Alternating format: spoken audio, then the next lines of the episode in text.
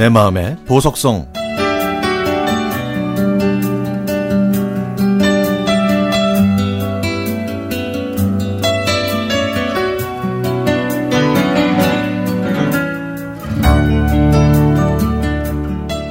갱년기와 갑자기 더워진 날씨까지 겹쳐서 그런지 요즘 제 기분과 컨디션이 바닥으로 가라앉는 느낌입니다. 입맛이 없다는 핑계로 아침부터 게으름을 폈더니 가족 채팅방에 막내 아들이 보낸 문자와 사진이 올라옵니다. 두부와 채소가 들어간 된장찌개와 계란 후라이, 김치가 차려진 밥상 사진과 아침 잘 챙겨 드시고 오늘도 우리 가족 파이팅! 이라는 문자까지.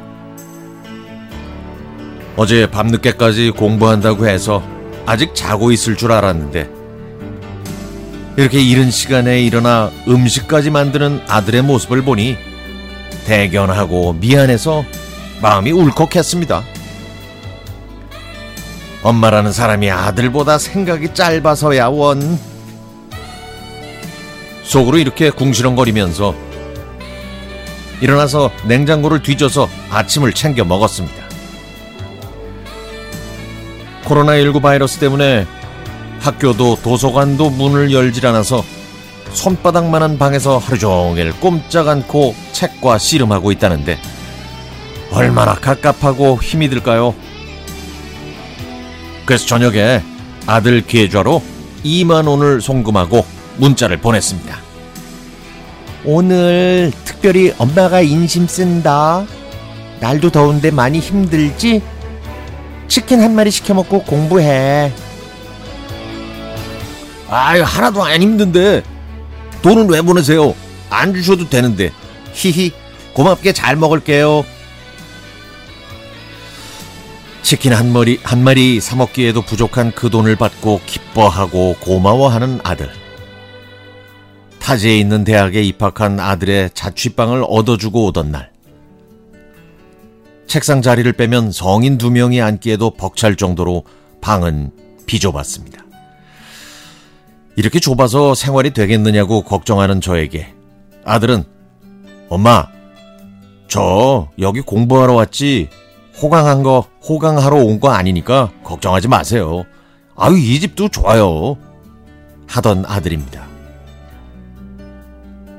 스무 살이 되면 모든 경제적인 지원을 끊는다는 제 소신에 불만 없이 살고 있는 아들은 집 방세도, 학비도, 용돈도 모두 아들이 스스로 해결하고 있습니다. 강하게 키운다고 아들한테 너무 인색하게 구는 것 같아서 가끔 마음이 무거워지기도 하지만 그래도 저는 제 방법이 옳다고 생각합니다. 1년 계약이 끝나면 지금보다 한 뼘이라도 더 넓은 곳으로 옮기는 걸 권해봐야겠어요. 보나마나 괜찮다고 우기겠지만 그러면 한 뼘이 넓어진 만큼의 방세는 제가 빌려주는 걸로 협상을 해봐야죠.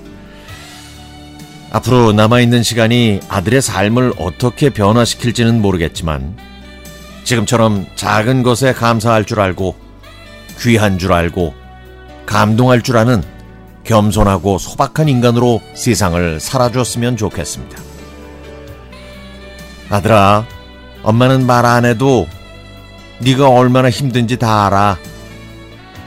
스스로 한 말에 책임을 지기 위해서 힘든 내색 하나 없이 묵묵히 앞으로 나아가고 있는 너를 보면은 이 엄마가 얼마나 대견해하고 듬직하게 생각하는지 아니?